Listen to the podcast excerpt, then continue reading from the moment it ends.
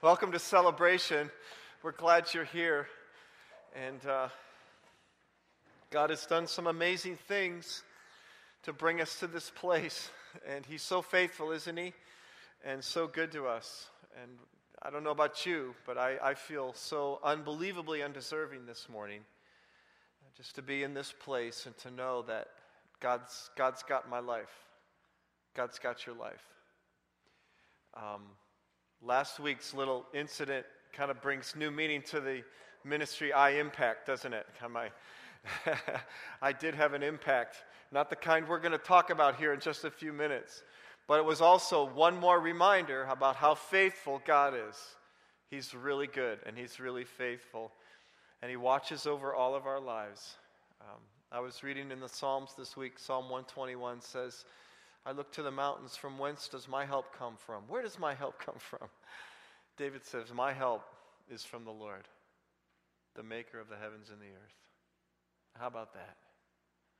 That alone ought to give us pause and ought to cause us to just bow before Him in worship and in praise and adoration this morning.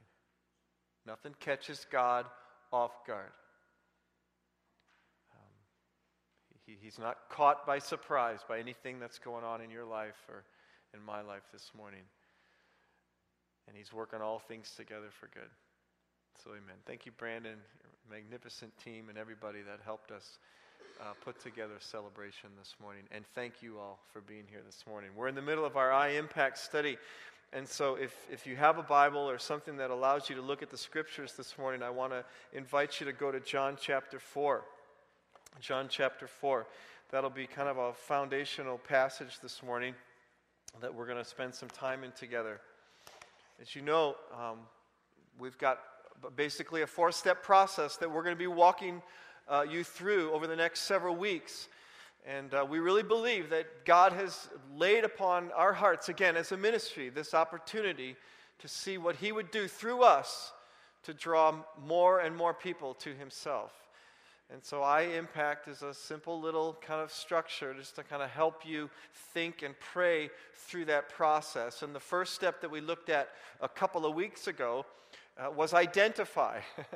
and that's just the process of prayerfully coming before the Lord and saying, Lord, listen, I know that you want people to know you. We know that, right? That, that's kind of uh, base one. We, we know that you want people to know you.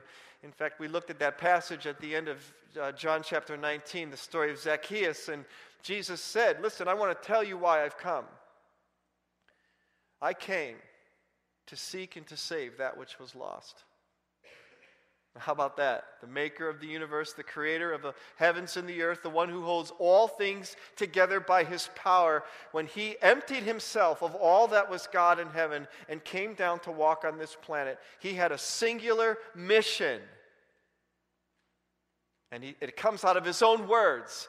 Just so we're sure, just so he, there was no fog, no misunderstanding as to why he came, he said, I want you to know why I've come. I've come to seek and to save that which was lost.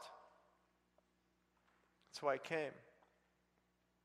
And of course, now at the end of Luke's gospel and the beginning of the book of Acts, we, we see Jesus leave the planet and he's going to come back in that same way. But he's, he's not literally on the planet anymore, as to say in physical flesh.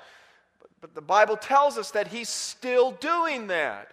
He's still at work. He's still on mission. Jesus Christ is still on mission, seeking to save that which was lost. And so now he's doing that work through the church, through the body of Christ, through you, and through me.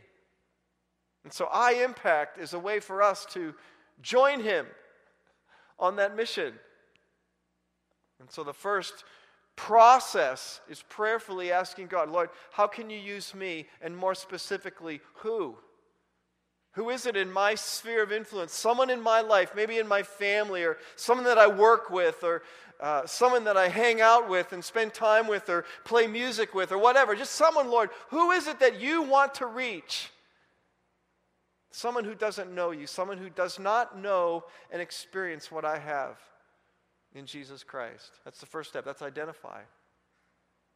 And we looked at that last week in the story uh, of Zacchaeus. And I, identification has to do with seeing people and understanding people the way God sees people. Remember, we, we talk, uh, kind of talked a little bit about there are two ways to see people. Zacchaeus, you know, he, he's just, the Bible t- said that he was a small man. He was, he was small in stature, but he wanted to see Jesus.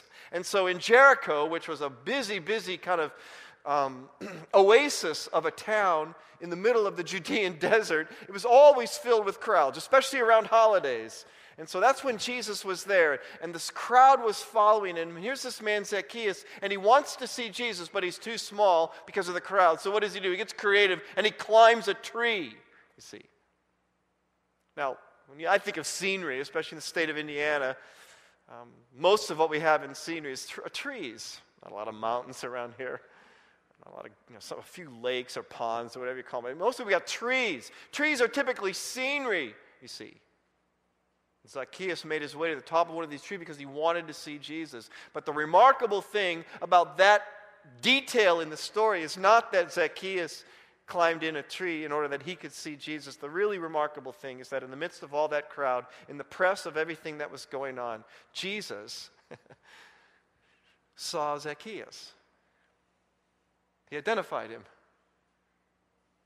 See, he saw him not as a tree, not as scenery, but in the second way, we talked about that we're supposed to look at people, and that, that's his souls. Live, breathing, living people created by God in his image who have issues and joys and sadness and struggles and pasts and futures and hang ups. You see, souls. that was Zacchaeus. It's identification. And the second process, of course, is initiation. Jesus actually called him by name and said, Hey, Zacchaeus, I see you up there. I want to begin a relationship with you. In fact, I'd like it to start today. Why don't we have dinner at your house? That's initiation. Seeing people as God sees people, looking for the most unlikely prospects in the most unexpected places, and finding God already at work in their lives. Now, I think I told you the story uh, I began to tell you the story about Jackie Chang. And by the way, some of you might have thought that I said Jackie Chan. I didn't. I might have, but it's Jackie Chang. Okay, so I know the story doesn't have quite as much punch with that, but this is Jackie. And in the middle of Dallas, when I was a student down at Dallas Seminary, the Lord laid this young man in our, into our lives because I had to fulfill a, a, an assignment to actually, you know, share my testimony with someone who didn't know the Lord. And so I prayed. I just asked God, Lord, who would it be? And a friend of mine gave me his name and said, You need to call this guy. Um, he, he might be your, your guy. And so I, I, I did. And that was the initiation process. I picked up the phone and I called him. An initial greeting. It wasn't anything profound. But I introduced myself to him. And uh, turns out, as I think I told you, maybe some of you weren't here, he's, he's Chinese. And so I had to leave a message first, and it was all in Chinese. So I knew he didn't know anybody in Dallas that knew English. And so, but he called me back, and he said, Mark, this is Jackie. This is Jackie Chang, and I got your message, and I would like us to meet. He needed help with English. He was in Dallas. Uh, he was already uh, a Chinese trained cardiovascular surgeon and he was trying to apply to get a fellowship in one of the American hospitals, but he couldn't get past all the paperwork because he couldn't write English.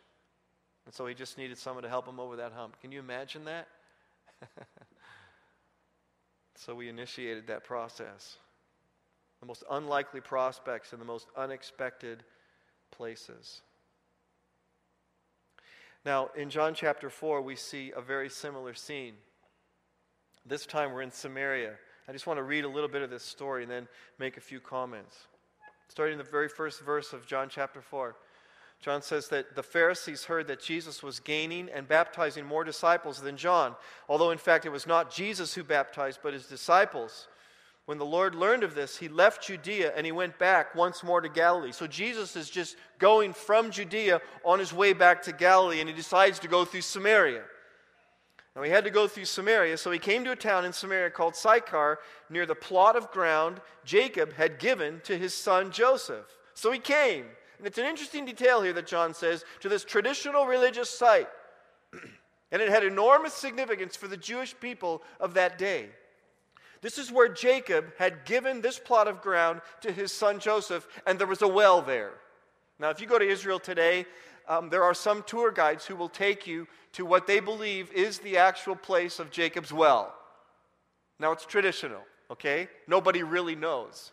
If they take you to the Sea of Galilee and say, This is the Sea of Galilee, you need to know that's the Sea of Galilee. That has not moved, it has not changed, okay?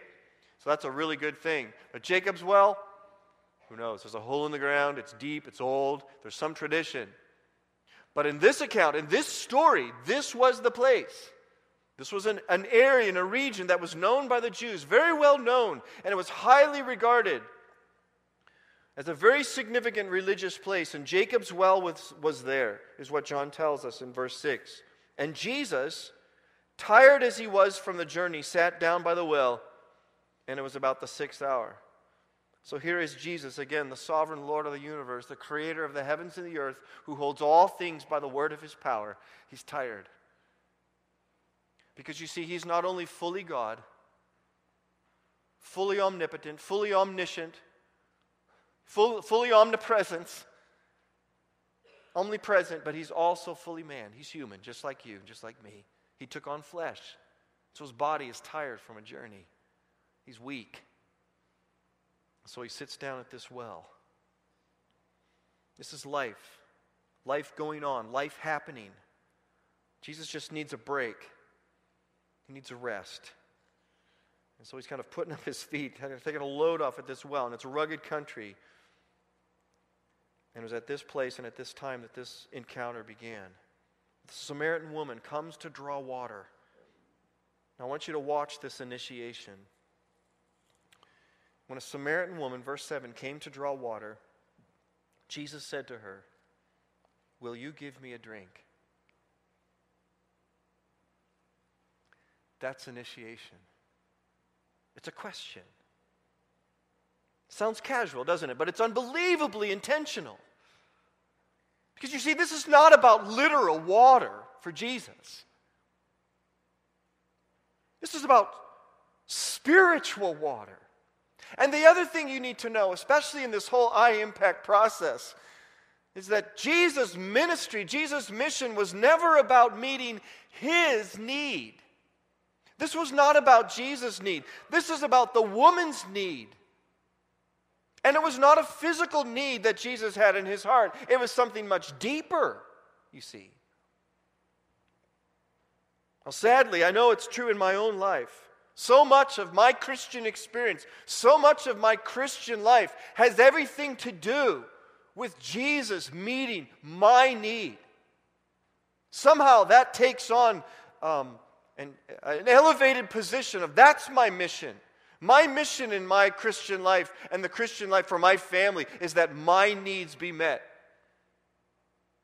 That something happen for me, something be accomplished for my family, you see.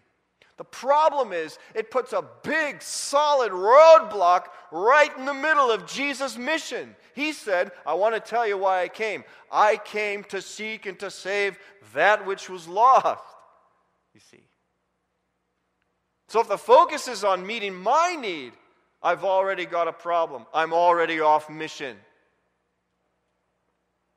Jesus said, because he's tired and he's thirsty.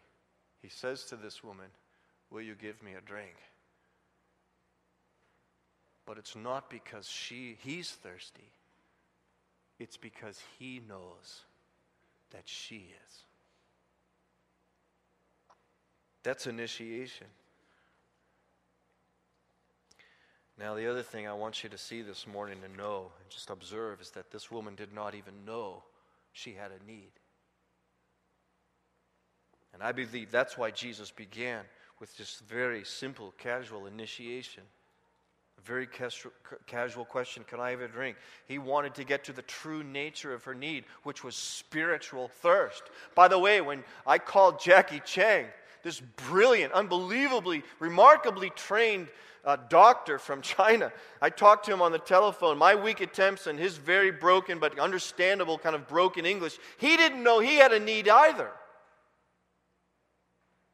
I mean, he had a real felt need. He needed someone to help him over the hump in his English, but he didn't know that his real need was someone to help him learn uh, his need for a Savior. Jackie Chang was a Buddhist. That's what he was. He was religious.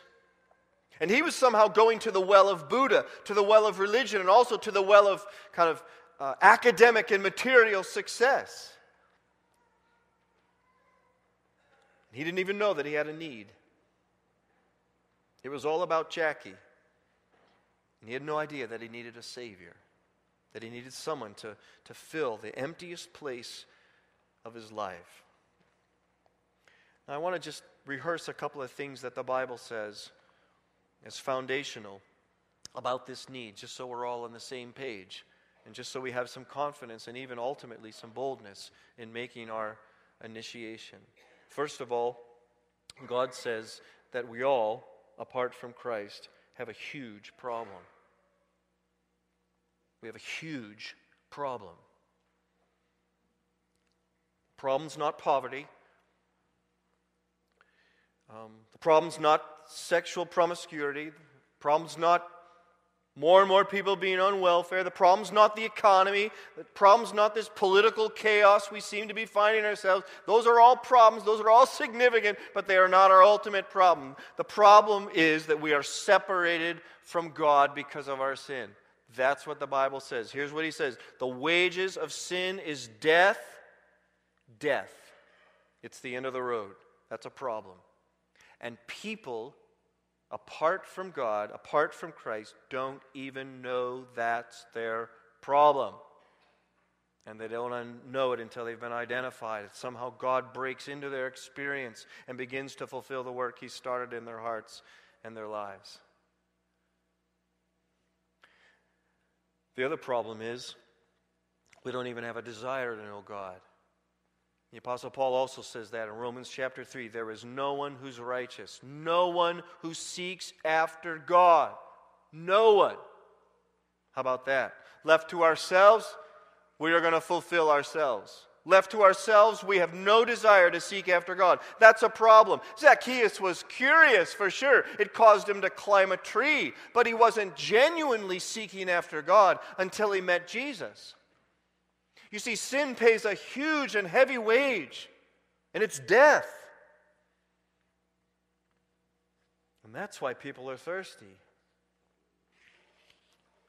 And that's why we need to get to Jesus. First, we identify, and then we initiate a conversation, a relationship, something that opens the opportunity for God to begin His work. Now, this message that we ultimately have to bring is not something that we can deliver in and of ourselves. The Bible says that the wages of sin is death, but the gift of God is eternal life through Jesus Christ our Lord. It's not the gift of life through me. It's not the gift of life that comes through contemporary music. It's not the gift of life that comes from the ministry of the First Baptist Church of North Terre Haute. It's the gift of life that comes through the person of Jesus Christ. That's the answer. And Jesus spoke some penetrating words to his disciples and really to all of the religious people who are in earshot of him, the religious elite. And this is what he said Listen, not everyone who says to me, Lord, Lord, will enter the kingdom of heaven. Did you know that? Just because you're religious, just because you're faithful, just because you come to church, or just because you give, or just because you kind of read your Bible, or you kind of stay away from certain things, that does not mean you will enter the kingdom of heaven. That's not how it works. You can honor God with your lips and can be completely far away from Him with your hearts and the way you live your lives.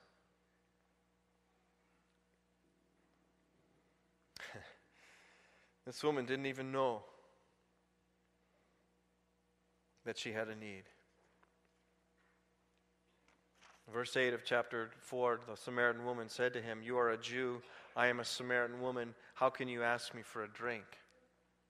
For Jews do not associate with Samaritans. People are going to be used to people like you not associating with them. They're already programmed to be surprised when you make this first step of initiation. It's just long been ingrained in their minds and in their system of thinking that people like you, religious people, Christian people, people who go to church, people who dress up and drive nice cars and have families and they all you all people like you don't associate with people like them. And that's why this initiation strategy is so compelling. Because Jesus removes all the barriers, sits down with her, and begins a relationship with her.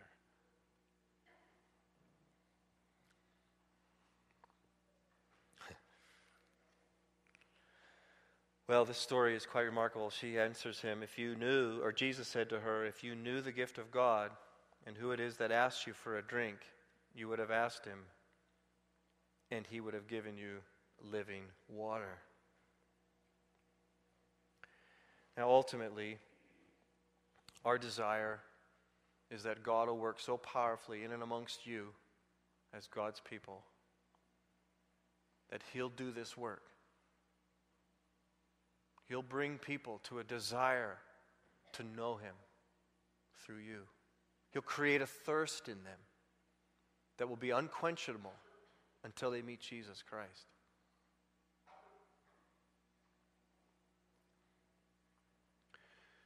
Um,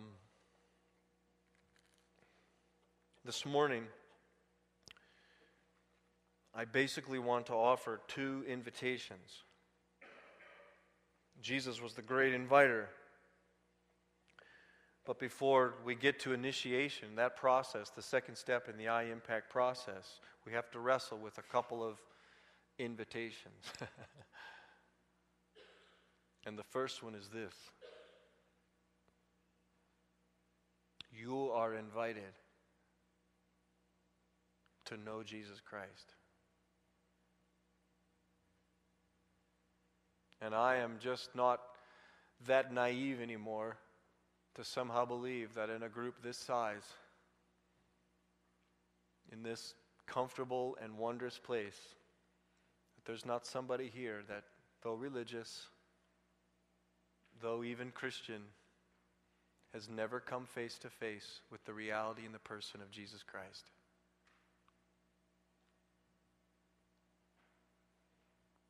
You're, you're going to all kinds of other wells out there. taking big drinks of everything else out there. Maybe you're on a hot pursuit of some sort of profession. Nothing wrong with that, of course, unless it's your source of fulfillment. Maybe you're, oh, maybe someone else is out there and you're in hot pursuit of some other person. maybe you're going to that well. The Bible talks very clearly about that too.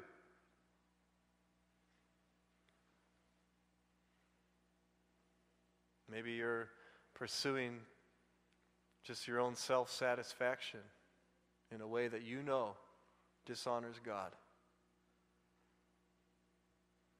And the invitation for you is to the only one who can really fill your deepest needs, and that's a person, Jesus Christ.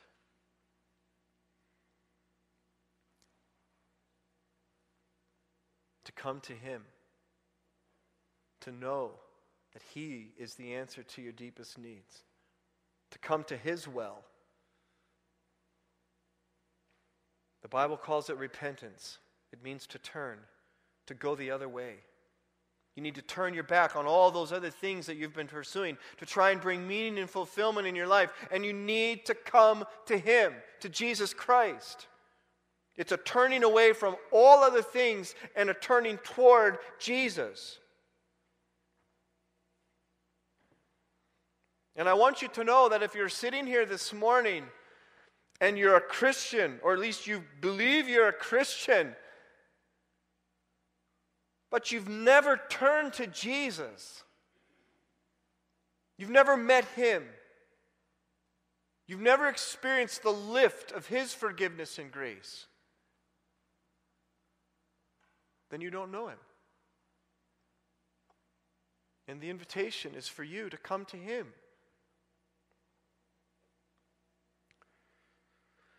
Now, the second invitation is for everybody else.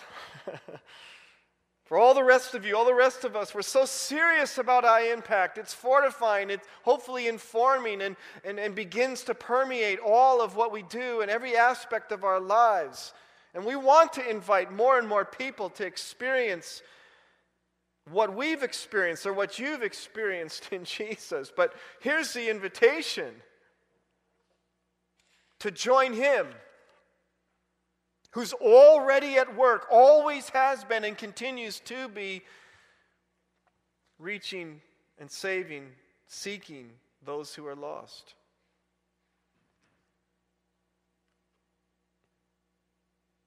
It's what he does. And the invitation is to make it what you do.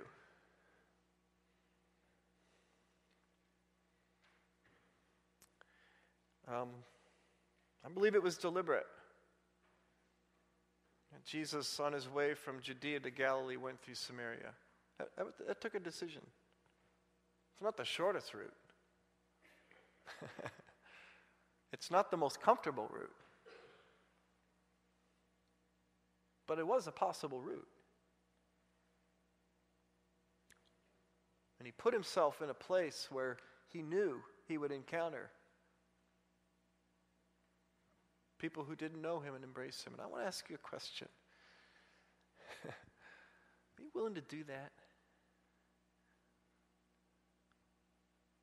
Are you willing to take your family through Samaria in order to follow Jesus on mission?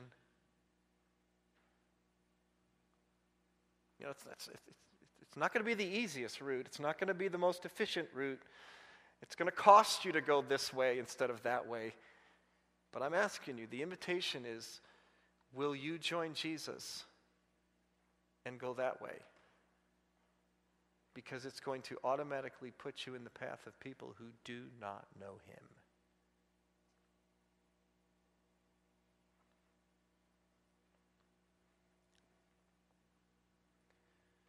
And that's the invitation. Now, my final question for you.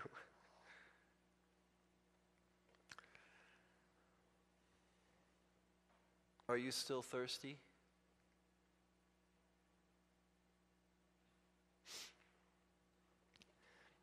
I got to thinking about this relationship that had started between Jesus and this woman. And though he needed a physical drink, as a drink of water as, as I, I, I, I wouldn't mind one right now either, but I mean, you know when it feels like to feel, need a physical drink. But spiritually, Jesus was not thirsty.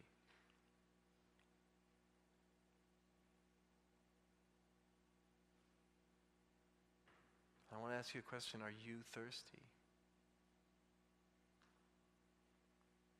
Are you thirsty for the things of God? Does He have your heart?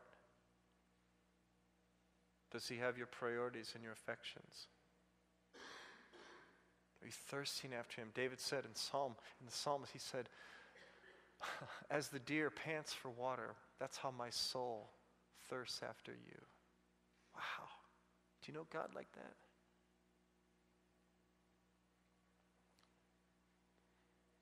I said in the early service, the foundation service, you will never know and experience that kind of relationship with God unless you come to this well. Unless you open this book.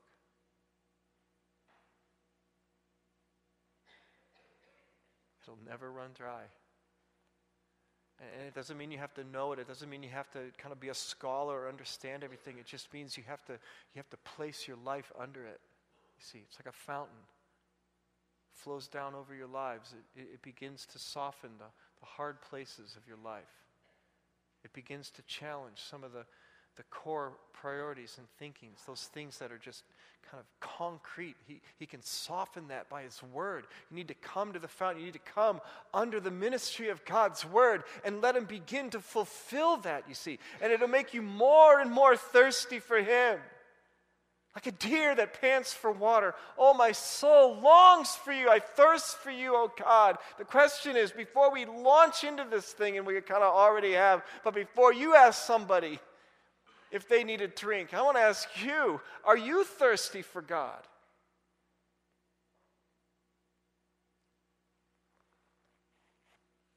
Are you going to that well? And finding Him faithful?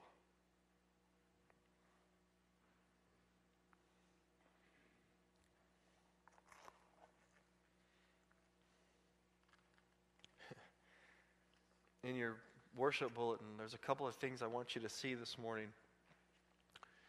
Um, as you open it up, on the inside right panel, there's a little perforated section. It's your I Impact guide.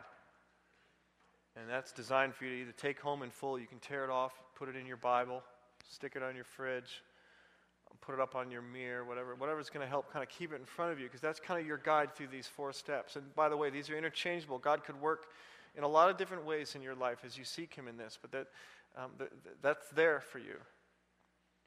Um, and to pray together as a family or as a couple, all right? The second thing that's in your worship bulletin is a card. You see it? I didn't, I didn't bring one up here. I should have. Here, here I did. Right here. It's this. Little piece of paper. It's your I Impact commitment card. And um, as God begins to lay these people on your heart, identify. We want you to take one of these put in your name, your contact information, and in the lines beneath that, put the names of the individuals that you are trusting God to impact through your life, through this ministry. Okay? And then on February 5th, Sunday, February 5th, a few Sundays from now, on both services, Foundations and Celebration, we're going to have our I Impact Commitment Sunday. And you're going to bring these as a commitment to the Lord. And then we're going to compile them all in the office as a ministry team. You're going to have that, we're going to have that. And all together as a, as a, as a body of Christ, we are going to bring these names before the Lord and ask Him to move. And we're going to join Him on mission. So take as many of these as you need. I think we have some extra out in the foyer in the Welcome Center, and they'll be in your worship bulletin for the next several Sundays. But on February 5th, that is your time to make a commitment and to respond to this invitation.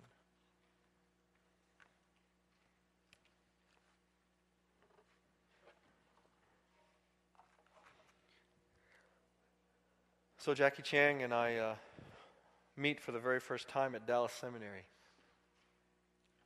And he's in his late 30s.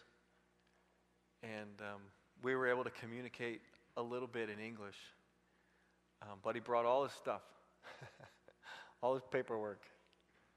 And that was our beginning. Um, and, and, and you're not going to believe the rest of this story.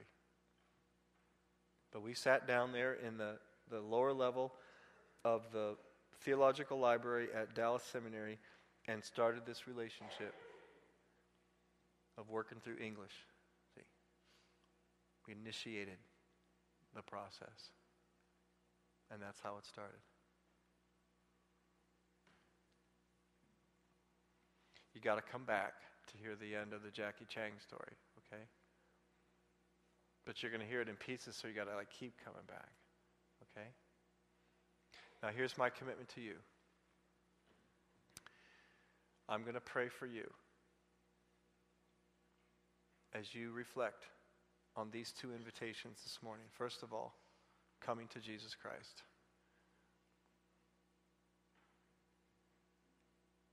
I just, I just want to ask God to finish that work. So that beyond a shadow of a doubt, you know you're in relationship with a holy, faithful, awesome, mighty, powerful God because you have received Jesus Christ as your Savior. And so my commitment is to pray that God finishes that work in your life. Second is I'm going to pray that God does not leave you alone until you make this commitment to follow Jesus on mission.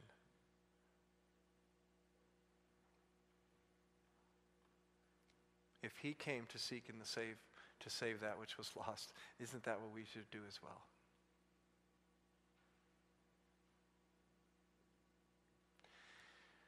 Um, am I supposed to pray? Okay. Let's pray together.